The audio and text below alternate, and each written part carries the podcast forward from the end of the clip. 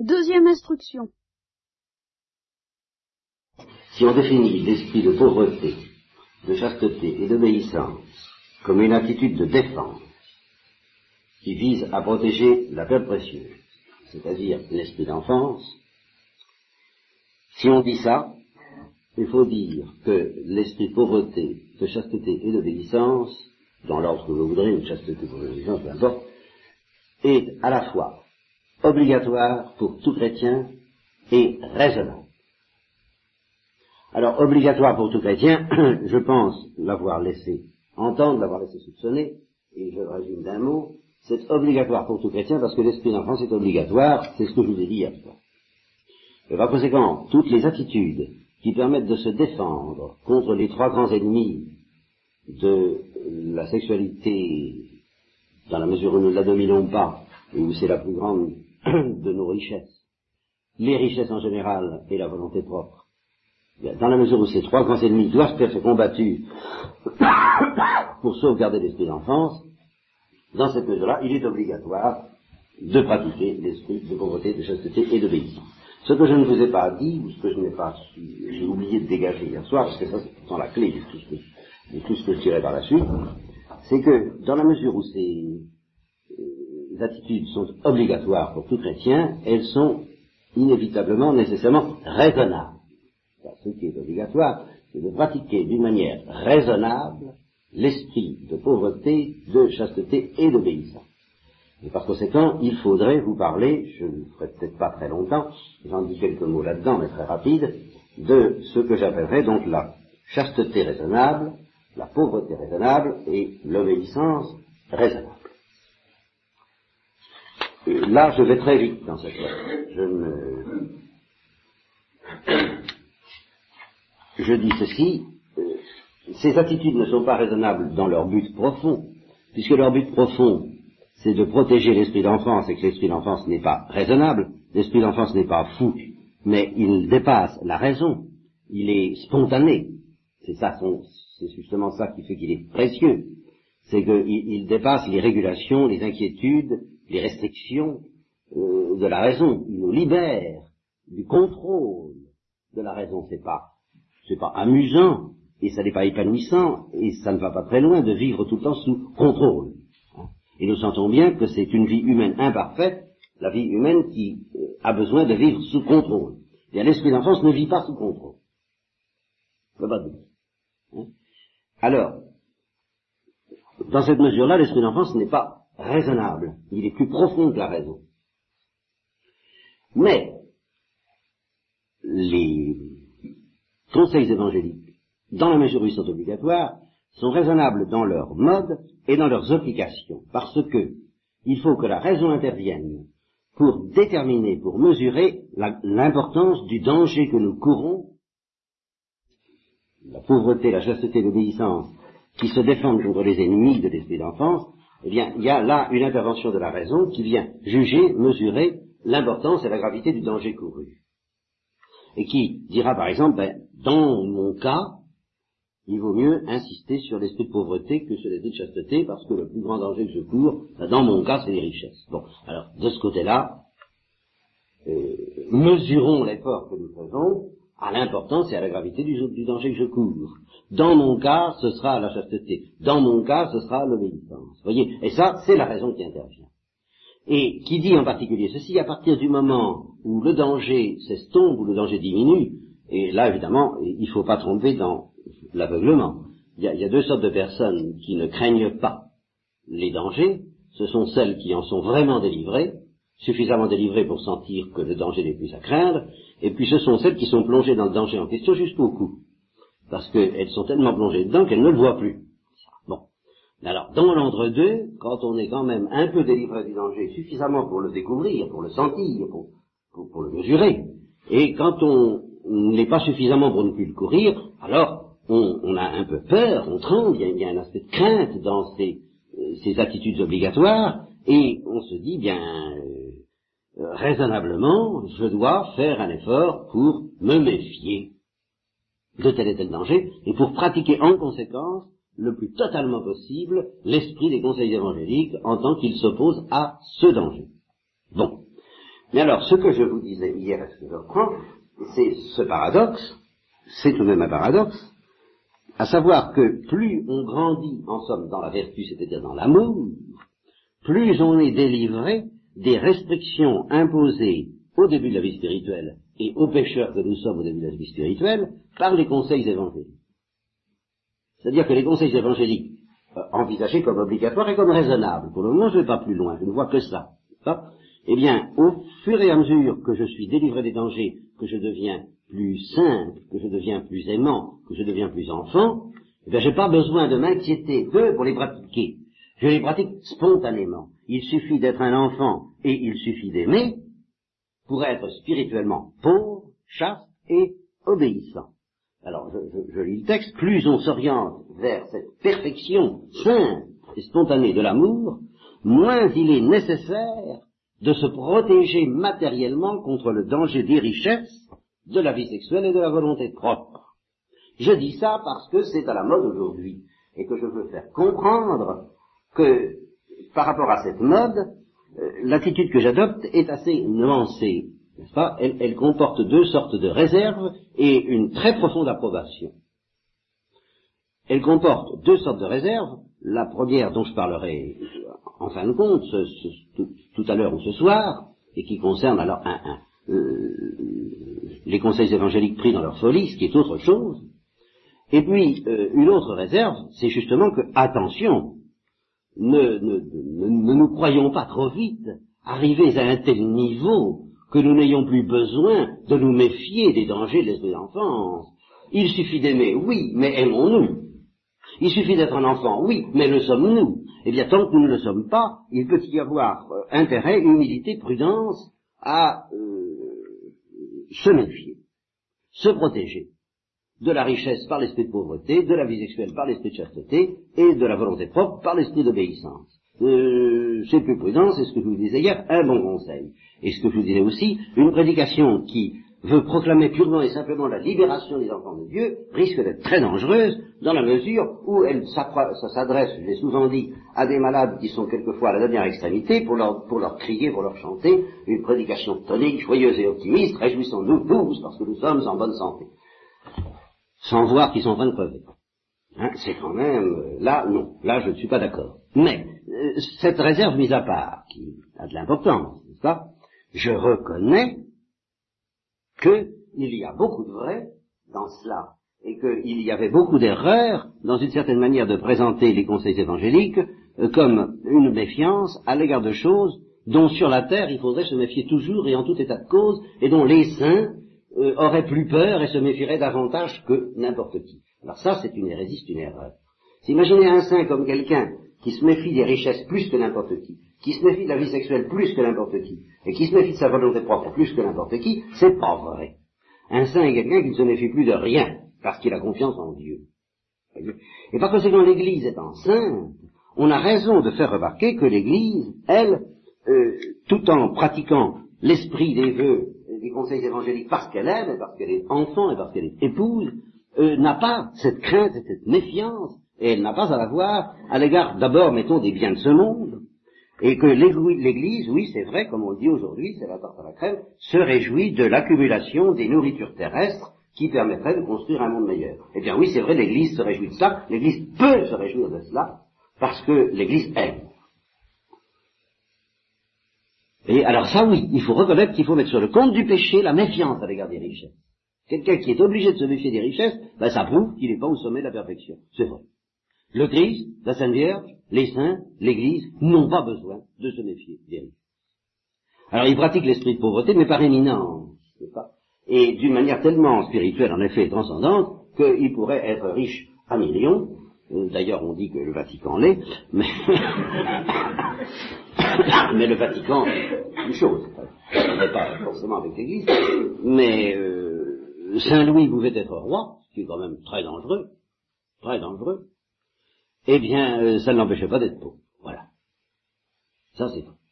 Et par conséquent, l'Église, qui est au niveau de cette sainteté-là, il n'y a pas de doute, elle bénira tous les efforts humains pour déterrer les richesses de la terre, et pour, grâce à ces richesses de la terre, construire un monde plus vivable, plus accueillant pour les malheureux, moins douloureux pour les misérables, et même plus agréable pour les gens comme nous, qui ne sommes pas misérables, mais qui profitons des agréments d'instruments de ce genre, ou de choses comme ça.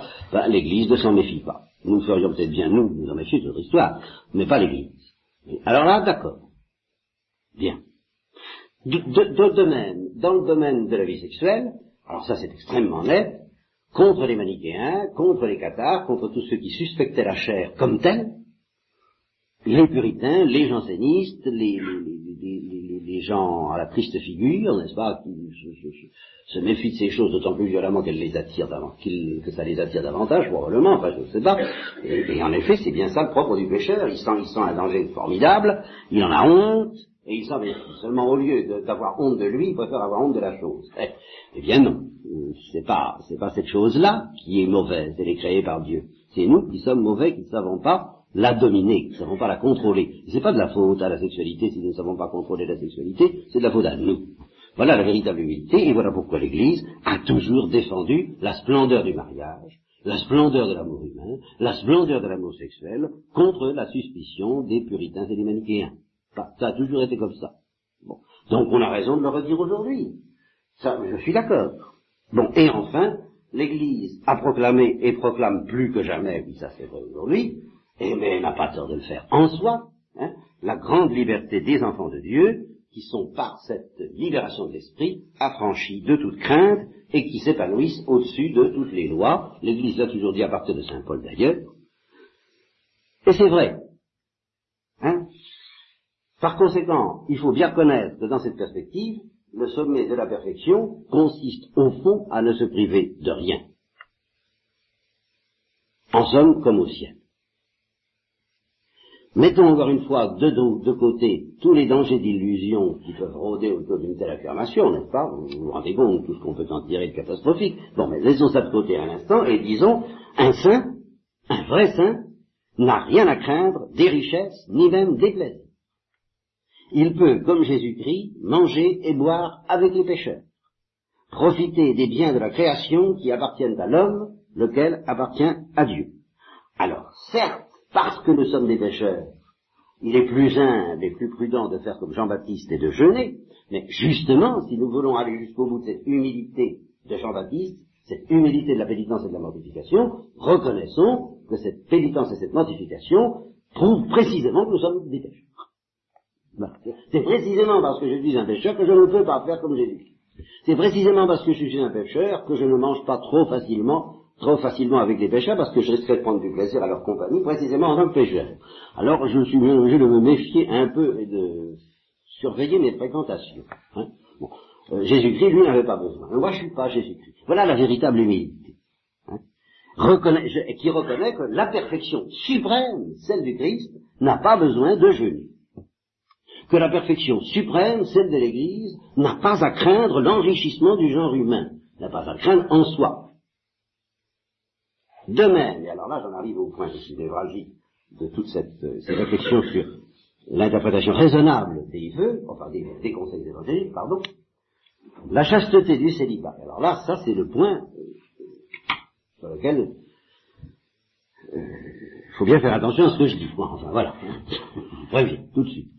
J'admets que dans cette perspective qui est raisonnable, la chasteté du célibat pourra être présentée comme une perfection moins grande que la chasteté conjugale. Là encore, si vous voulez comprendre ça, il faut laisser de côté les déviations et les abus qu'on peut tirer et qu'on tire de ce que je dis là. On ne peut plus invoquer l'exemple du Christ, puisque le Christ ne s'est pas marié. On voudrait quelquefois invoquer l'exemple de la Sainte Vierge en mettant en doute la virginité perpétuelle de Marie. C'est une catastrophe, c'est le naufrage de la foi.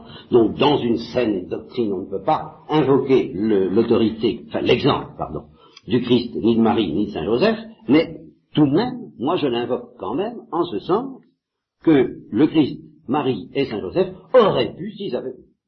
Et que ça n'aurait absolument pas nui à leur perfection. Ils n'ont pas voulu pour des raisons supérieures et transcendantes relevant de la folie, dont je parlerai, ça c'est une autre histoire, mais ils auraient pu. Il n'y avait pas à craindre, eux, ces choses. Et ils auraient ainsi pratiqué de la manière la plus parfaite, la vraie chasteté, qui est la chasteté dans l'amour humain, mis à part une chasteté encore supérieure, mais qui n'est pas justement la chasteté de crainte, disons de crainte de soi-même, de crainte authentique de soi-même, que peut impliquer la continence, mais qui est une chasteté d'un mystère encore plus précieux dont je n'ai pas encore dit un mot et dont je parlerai tout à l'heure. Mais justement, pour mieux préserver la splendeur de ce que je dirais tout à l'heure, je dis au point où nous en sommes, au plan où nous nous plaçons maintenant, de cette protection de l'esprit d'enfance contre les dangers de la sexualité, eh bien, le Christ n'avait rien à protéger du tout. Voilà, parce qu'il n'y avait pas de danger en lui. Et donc, il aurait pu, et Marie aurait pu, et Saint Joseph aurait pu. Voilà. Et par conséquent, pratiquer la chasteté parfaite dans l'exercice intégral du mariage, comme Joseph, Marie et même le Christ l'auraient pu s'il l'avait voulu, c'est là certainement un sommet de perfection qui dépasse la chasteté des moines bouddhiques tels que ceux-ci peuvent la comprendre. Et la plupart des chrétiens, en fait, ils ne comprennent pas beaucoup plus que ça. Hein. Bon. Et bien là, je reconnais qu'à ce niveau-là, on peut considérer que l'exercice de la chasteté dans le mariage, qui d'ailleurs pas plus à la portée de la plupart des chrétiens que l'exercice de la chasteté hors du mariage, n'est-ce pas, c'est justement, c'est ce qui confirme ma thèse, c'est que c'est encore plus difficile. Alors la preuve est que ça représente donc une sorte de virtuosité et de trapèze volant qui n'est pas à la portée du premier venu. Donc on peut présenter ça comme un sommet de perfection. Simplement, je fais remarquer ceci pour atténuer l'euphorie dangereuse qui peut s'emparer des prédicateurs et des auditeurs à la suite de ce que je dis là. Attention, le contrôle souverain de nos pulsions dans ce domaine relève plutôt de la justice originelle ou du royaume des cieux que de la condition humaine telle que nous la connaissons. Et alors tant qu'on n'en est pas là, à ce contrôle souverain de nos pulsions que Jésus-Christ avait retrouvé ainsi que la Sainte Vierge et Saint Joseph, eh bien il est plus prudent de ne pas prétendre viser trop haut. Voilà. Et il est plus prudent, soit qu'on se marie, soit qu'on ne se marie pas, de le faire en disant c'est encore dans cet état de mariage ou de célibat que je serai peut-être le moins en danger. Il est plus prudent d'agir ainsi. Mais c'est reconnaître que nous sommes en danger et par conséquent nous ne sommes pas parfaits. Par conséquent, c'est reconnaître que le Christ, lui, nous restitue la justice originelle et que, c'est vrai, les prophètes modernes qui chantent la splendeur de la vie sexuelle et de l'amour humain et qui méprisent plus ou moins, alors là ils ont tort de mépriser, on a toujours tort de mépriser, la chasteté du célibat, ces gens-là anticipent évidemment sur l'extraordinaire alchimie que suppose notre assimilation parfaite avec Jésus-Christ. Hein, ils ont certainement tort de faire oublier aux chrétiens qu'en attendant ils sont pécheurs et qu'ils doivent se méfier non pas de la vie sexuelle mais d'eux-mêmes et de ce qu'ils en font de la vie sexuelle. Hein. Alors là, d'enlever. D'où le conseil de ne pas se marier, que le Christ n'a pas hésité à proposer aux apôtres quand il leur a fait entrevoir les exigences de la chasteté conjugale. Alors ils ont été tellement assis, n'est-ce pas, si vous le répétez, que ils ont dit, alors si c'est ça, vaut mieux pas se marier. Et le Christ dit, pourquoi pas? Pourquoi pas? Seulement pour ne pas se marier, il suffit peut-être pas, en effet, de craindre, il faut peut-être pressentir quelque chose d'autre, une folie dont je n'ai pas encore parlé, et que celui qui a des oreilles pour entendre peut seul entendre.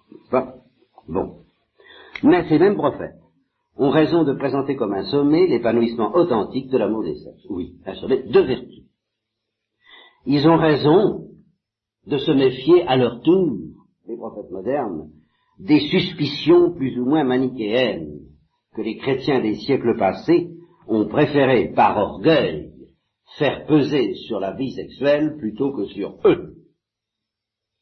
Voilà, la vraie méfiance. Je ne me méfie pas de la vie sexuelle, je me méfie de moi. C'est moi qui la massacre, c'est pas elle qui me massacre, c'est pas elle qui me détruit, c'est moi qui la détruis, c'est moi qui en fais un poison. Car l'usage immodéré et mal réglé des liqueurs et des nourritures les plus belles, précisément les transforme en poison. Ah, ben ça bien sûr. Bon. Enfin, il est vrai aussi, pour en arriver à l'obéissance, que l'obéissance parfaite, c'est l'obéissance à l'amour. C'est pas l'obéissance aux autorités et aux lois. Il faut obéir aux autorités, aux lois, mais ce n'est pas le sommet. Le sommet de l'obéissance, c'est l'obéissance à la motion intérieure du Saint-Esprit. Car la motion intérieure du Saint-Esprit, l'amour, nous demande toujours beaucoup plus, si nous l'écoutons vraiment, que tout ce que les autorités peuvent nous demander du dehors. Tout ce qu'on peut lui demander du dehors, ça va pas loin, comparé à ce que du dedans, l'amour nous demande. Eh bien ça, ils ont parfaitement raison de le dire. Et de dire que l'obéissance aux autorités, aux autres, à l'extérieur, peut servir et sert souvent d'un certain alibi confortable pour ceux qui n'ont pas envie d'entendre l'appel de l'amour, parce que ça les entraînerait trop loin. Alors ils préfèrent dire, ah ben on m'a dit ça, moi je fais ça. Voilà, comme ça, je suis tranquille, hein, ça n'ira pas plus loin. Vous comprenez? Et je connais tel supérieur de contemplative qui n'hésite pas lorsque c'est, parce que ça arrive souvent, hein, les trucs de la nature humaine sont bien connus, n'est-ce pas, de ces religieuses qui viennent lui demander une certaine permission. Alors, si la supérieure refuse, elle est odieuse, mais si la supérieure permet, l'autre n'a plus à s'inquiéter de se demander si Dieu est d'accord, vous comprenez. Alors, comme la supérieure sent que Dieu risque de ne pas être d'accord, elle lui dit, mettez-vous en face de Dieu, moi j'ai rien à vous dire. À vous de savoir. Ouais, vous voyez, voilà ce qui risque de nous attendre dans la vie religieuse, ce qui est inattendu. Et moi-même, d'ailleurs, je l'ai trouvé très mauvaise, lorsque je me suis aperçu chez les Dominicains, non pas du tout, alors dans cet esprit que j'indique là, non pas dans un esprit de formation transcendantale, mais dans un esprit masculin de dire qui se débrouille. Hein, on ne va pas se casser la tête sur des détails, quand je me suis aperçu que, moi qui espérais qu'on me dise, quand j'étais aux études, hein, j'ai changé depuis, mais c'est un peu de leur faute. Au début, moi, j'étais prêt à règlement militaire, dans le détail, savoir le nombre de respirations à faire dans la minute. Si on me l'avait dit, j'étais prêt. J'étais prêt. D'ailleurs, je viendrai, c'était un petit peu la folie de l'obéissance. Mais justement, à chaque fois que je demandais des trucs comme ça, on me répondait pas. De sorte que j'ai mis un certain temps, pas trop long, enfin un certain temps, à comprendre que l'intention de mes supérieurs était que je me débrouille tout seul. Du jour où j'ai compris ça, ça a eu des conséquences assez formidables. Mais j'ai obéi à leurs intentions. Mais ça, c'est... Et de fait, c'est un alibi qui dispense de bien des choses, de demander conseil. Alors ça, il y a aussi le truc de demander des conseils. Alors on demande des conseils, et alors si les conseils offrent un alibi, on les suit, et s'ils offrent pas un alibi, on les conteste. Ça, c'est connu aussi. Bon, ça y est. Alors... disons que la parfaite obéissance se moque de l'obéissance. C'est vrai. Comme la vraie philosophie se moque de la philosophie. Simplement, je pourrais là encore dire que tout ça relève plutôt de la justice originelle ou du royaume à venir que de la vie présente. Souligner la nécessité, c'est ce que je disais hier soir, tout ça c'est très bien, mais je suppose qu'il n'y a plus de microbes, soyons réalistes, et ne prêchons pas la splendeur d'une vie délivrée des microbes au moment où ils sont plus nombreux que jamais. Bon. Alors, je pourrais me contenter de dire ça, mais j'ai envie d'aller beaucoup plus loin. Donc, je laisse de côté les microbes, je laisse de côté les dangers, j'admets, j'envisage ce sommet de perfection chrétienne qu'on nous propose, la liberté des enfants de Dieu, l'épanouissement humain dans tous azimuts, hein, comme on dit. Bon, l'obéissance qui n'obéit pas parce qu'elle obéit très bien, enfin, la pauvreté qui profite de tout parce que justement rien n'a soit tout à souhait. Bon, je reconnais tout ça, mettons, authentiquement, chez un saint. Bon. Eh bien, cette perfection telle qu'on nous la propose, j'accorde. Donc, que c'est vraiment une perfection. Que c'est vraiment une perfection spirituelle. Et que c'est vraiment une perfection surnaturelle. Mais, je dis, c'est une perfection raisonnable. Et par conséquent, parce que cette perfection est raisonnable, je ne peux pas accepter, mis à part tous les dangers dont je viens de parler, qu'on la présente comme le sommet de la perfection chrétienne. Parce que la perfection chrétienne est complètement folle. Et pas du tout raisonnable. Et je dis que le sens profond des conseils évangéliques, ce n'est pas d'abord quoi que ce soit aussi, puisque je l'ai accordé, de nous mettre en garde contre les ennemis de l'esprit d'enfance, mais de nous proposer cette folie qui n'est pas montée dans le cœur de l'homme, et dont maintenant il va falloir parler. Alors, cette folie, J'en ai déjà parlé à plusieurs reprises dans Boultifarié, Boultiscolodis, de nombreuses façons, à de nombreuses occasions, et elle est liée au mystère de la gloire, dont j'ai déjà parlé et dont je reparlerai, mais dans cette lettre, et dans ces instructions que je vous offre en les suivant, je voudrais vous en parler plutôt par des comparaisons qu'en définissant théologiquement de quoi il s'agit, du moins pour le moment. Je serais peut-être acculé à aller plus loin d'un point de vue théologique après, mais je voudrais vous faire comprendre ça très concrètement. Et alors ce que je fais, c'est que je commence par le conseil le plus décisif, surtout quand il s'agit de la folie, le plus névralgique, le plus contesté, celui à l'égard duquel les religieux, les religieuses et les prêtres ont en ce moment le plus de complexe. Je me demandais un peu pourquoi, plutôt c'est qu'ils n'ont vraiment rien compris, à la folie. Parce qu'enfin, moi, je me sens pas plus capable qu'un autre d'être fidèle au jeu de chasteté, alors là, absolument pas. Mais j'ai pas de contexte. Parce que je comprends. Je suis peut-être d'autant plus coupable. Mais enfin, moi, je comprends ce que ça veut dire pour moi. J'ai vraiment pas de honte vis-à-vis de moi-même. Je me sens pas mal dans ma peau d'avoir promis cette folie parce que je la comprends. Ouais, je vous dis, et ça n'a rien à voir avec... Enfin si, ça a à voir, mais c'est autre chose, bien autre chose que tout ce que nous venons de dire depuis hier. Alors comment vous le faire entendre? Eh bien, j'ai pris une comparaison très simple. Mais justement parce qu'elle est très simple, ce qui est difficile, c'est de comprendre qu'une telle comparaison puisse s'appliquer à Dieu, et alors là, il faut vraiment recevoir... une lumière qui n'est pas donnée à tous. Nous entrons dans un domaine complètement fou et par conséquent facultatif.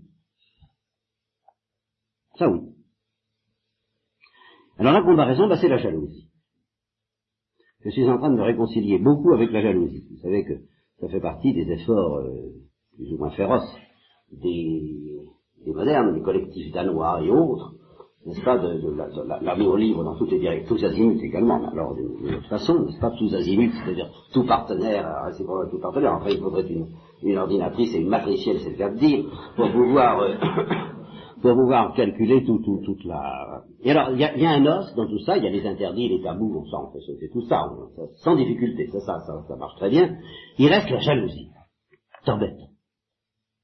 Ils ont encore cette réaction irrationnelle, sauvage, barbare, d'être jaloux et par conséquent de ne pas trop aimer que le papillon volait de fleur en fleur comme ça, un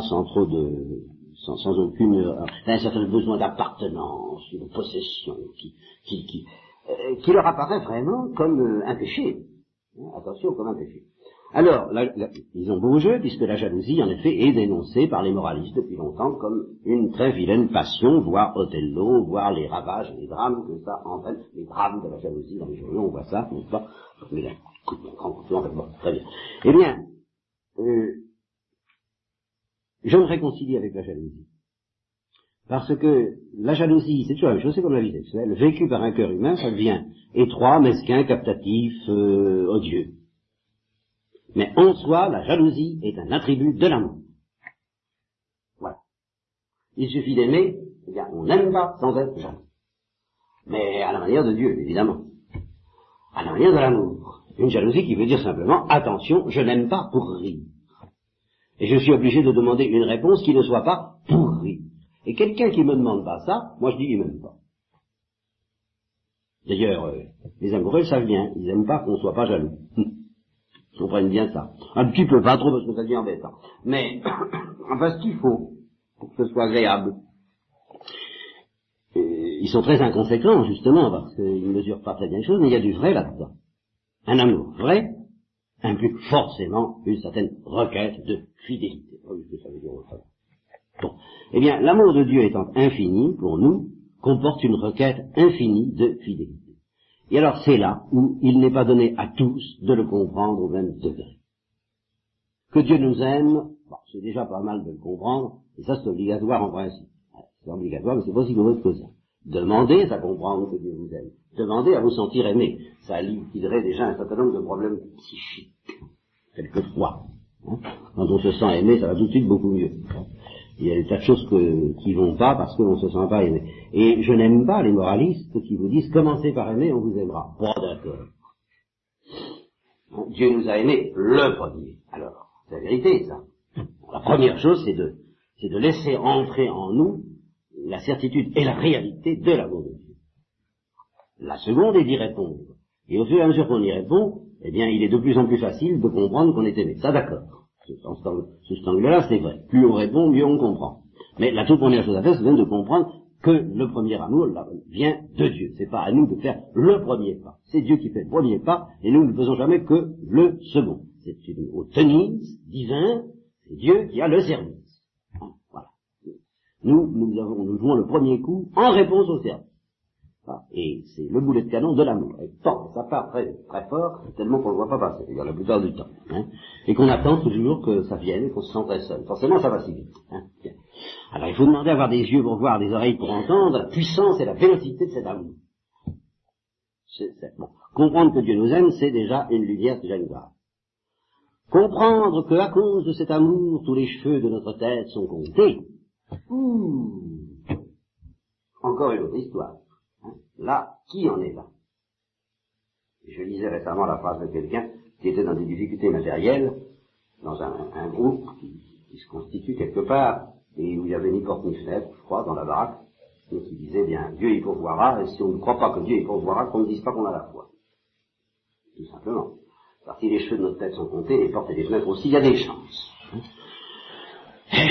Et les meubles et tout ça. Il faut le croire. Donc, qui le croit? Moi-même, je suis très tenté contre cette foi. Je le sens bien. Nous sommes des hommes de peu de foi. Mais alors, la taille au-dessus, c'est de comprendre que Dieu est jaloux. Alors ça n'est vraiment pas donné à tout. Que Dieu est jaloux de nous. Que Dieu nous convoite avec jalousie et exclusivisme. Voilà la folie du conseil de la chasteté. Je te veux pour moi. C'est une perception de l'amour. Encore une fois, ça n'est pas donné à tous. Mais ceux à qui c'est donné, alors ils entrevoient ce que signifie la folie de la chasteté, le conseil de la chasteté, non plus comme prudence, précaution contre les ennemis de l'esprit d'enfance, mais vraiment comme folie, non pas notre folie. Il ne s'agit pas d'aimer Dieu à la folie, c'est très prétentieux d'aimer Dieu à la folie. Bon. Ou alors, justement, si vous avez envie d'aller dire la folie, en ce sens que vous voyez arriver le service, qui arrive à toute vitesse et que vous avez envie de le renvoyer, parce que vous avez envie d'entrer dans cette folie de l'amour de Dieu, oui. Aimer Dieu à la folie comme réponse à sa folie. Donc percevoir d'abord sa folie. C'est ça. Le ferment du conseil évangélique de chasteté. Si tu savais le don de Dieu, si tu savais avec quelle jalousie Dieu te convoite. Alors, à ce moment-là, tu ne pourrais même plus envisager un amour humain. Ça va jusque-là. Il y en a qui se sont élus pour le royaume. Parce qu'ils se sentent aimés. Mais alors, ils se sentent aimés au point de plus d'avoir peur. D'avoir peur d'irriter ou de décevoir. Cet amour est effroyablement jaloux, mais effroyablement attirant aussi. Ça n'est pas une peur panique. Une peur paralysante, c'est au contraire une peur stimulante. C'est une folie. Je lis le texte. Il y en a qui perçoivent que Dieu est jaloux de leur cœur, qui se sentent aimés de cette façon et comprennent qu'il faut tout quitter pour répondre à un pareil poids d'amour. C'est une folie, mais ce n'est pas leur folie. C'est celle de Dieu. Ils sont pas responsables de cette folie-là. Ils ont le bon goût de ne pas être responsables. Ah, je t'aime à la folie. Ça, c'est des histoires. Les êtres humains ne savent pas faire ça. Dieu sait faire. Le ferment du vœu de chasteté n'est pas d'abord le désir d'aimer Dieu à la folie, mais la perception de son amour pour nous et de la jalousie qui résulte de son caractère excessif. Le désir d'aimer Dieu à la folie est très dangereux quand il n'est pas vécu comme la réponse timide et pauvre à un tel amour, dont l'intensité jalouse nous attire et nous fait peur à la fois. Alors, parce que ça nous attire, on y va, et parce que ça nous fait peur, on tremble de lui être infidèle, on se livre à lui avec l'exclusivité qu'il réclame, et qui est évidemment bien plus radicale que tout ce que peut exiger l'amour humain, parce que l'amour humain a beau exiger, il a beau réclamer tout, il ne peut pas réclamer en fait, il n'y a rien à faire, et les femmes le savent bien, les recoins les plus intimes de la sensibilité, de l'imagination, de la rêverie et de... Hein, non, Dieu seul peut faire ça. Eh bien, je dis que ça dépasse absolument les normes de la raison, cette histoire-là. Il ne s'agit plus ici de protéger l'esprit d'enfance, mais de faire face à un ouragan qui nous fascine et qui n'est plus à la mesure humaine d'aimer Dieu, même totalement. Un ouragan qui est à la mesure divine d'aimer l'homme, de m'aimer moi. Oui, il ne s'agit pas de l'amour pour les hommes en général, c'est justement la question que nous nous poserons si nous avons le temps ce soir, je ne vous promets pas, bon, oui, mais je vais, mais ce sera là pour la prochaine fois. Alors qu'en est-il des autres, n'est-ce pas? Car il n'y a pas de doute que ceux qui sentent ça se sentent aimés d'un amour de prédilection comme Israël. Ça, il n'y a pas de doute. Psychologiquement, concrètement, ils peuvent pas nier ça. Ils peuvent pas nier ça parce qu'ils sentent bien que Dieu ne demande pas à tous de ne pas se marier. C'est évident. Donc, ceux à qui il demande ça, c'est qu'il est spécialement jaloux d'eux. C'est encore évident. Alors, qu'en est-il des autres? Est-ce que Dieu les aimerait moins? Alors, c'est un petit problème théologique et qui a des conséquences pratiques pour vous, mariés ou mariables, n'est-ce pas? Et c'est pour ça que nous le verrons de très près ensemble.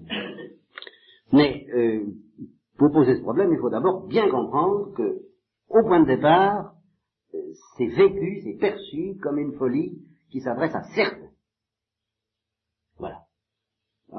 Alors je vous expliquerai plus tard pour vous le dire d'un mot, qu'en fait leur prédilection c'est que Dieu, et ce qui les distingue des autres, c'est que Dieu leur demande de comprendre certaines choses avant les autres, afin de frayer la voie. Parce qu'il faudra bien qu'un jour tous nous comprenions que nous sommes aimés de cette façon-là, que nous soyons tous comme des anges dans le ciel où il n'y aura plus de mariage, et où nous serons tous aimés, convoités, possédés avec l'exclusivité jalouse de Dieu. Ça il est certain que dans le royaume des cieux, il n'y aura plus, et tout le monde sera dans le vœu de chasteté parfait. Il n'y a pas de doute dans la folie du vœu de chasteté. Bien. Mais alors il y a des avant-postes, vous voyez, des éclaireurs, des gens à qui Dieu demande de tracer la route, de montrer le chemin. Et par conséquent de comprendre plus vite que les autres le caractère extraordinairement magnifique et jaloux de son amour pour chacun de nous, bien sûr.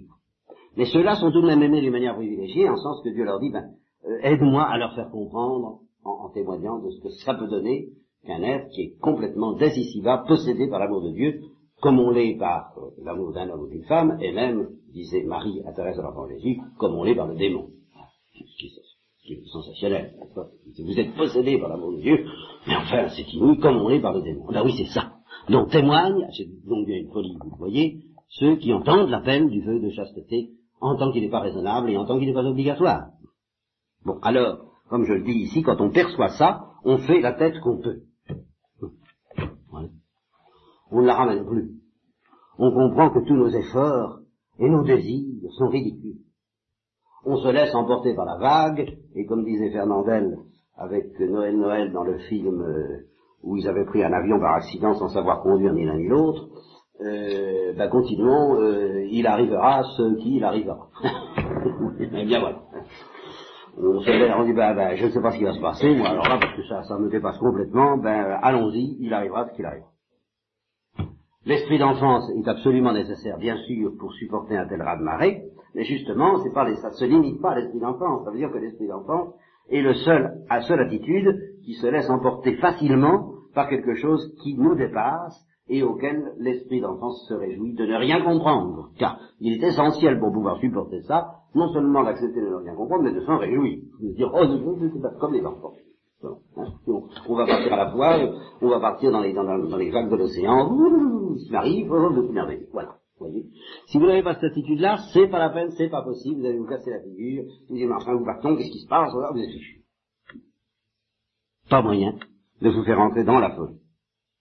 Alors, vous comprenez bien que pour ceux qui ont entrevu tout ça,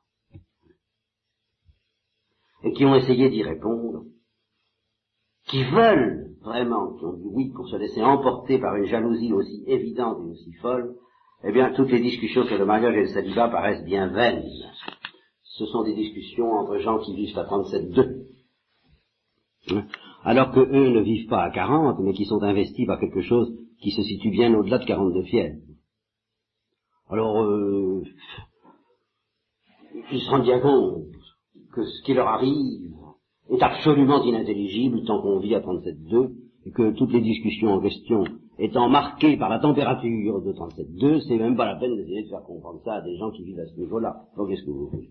Supposons que quelqu'un n'ait jamais expérimenté la fusion des solides ou l'ébullition des liquides, et puis qu'on parle de ces choses entre gens qui n'ébullisent pas, qui restent constamment bien liquides, bien solides, et puis qui discutent sur ceux qui deviennent, qui se sentent menacés de devenir gazeux, eh bien, ceux-là se disent c'est pas la peine de discuter.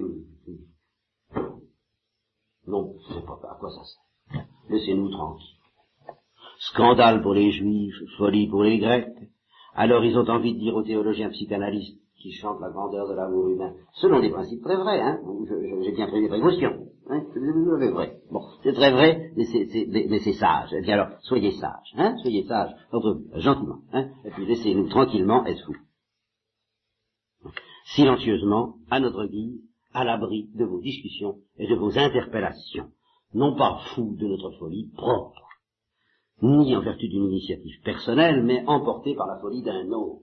Et cette folie d'un autre, ben, on a tout de même un peu l'impression que ça vous échappe sérieux, singulièrement. Parce qu'enfin, tout de même, si vous en aviez le moindre soupçon, j'ai l'impression que ça vous fermerait la bouche définitivement comme la bouche de Job. Donc, vous causez bien, ben, que ça vous arrive 5 minutes, et puis vous verrez si vous continuez à causer longtemps comme ça. Alors, ben, si vous voulez, on peut transposer pour les biens de ce monde. C'est la même chose. C'est la même chose avec une nuance. Il y a une pauvreté raisonnable. Il y a une pauvreté raisonnable, et j'en ai souvent parlé parce que cette pauvreté raisonnable est obligatoire. Elle est obligatoire, elle. Et elle est tellement obligatoire que c'est la seule solution possible à tous les problèmes économiques et sociaux sur lesquels on se casse la tête. Voyez.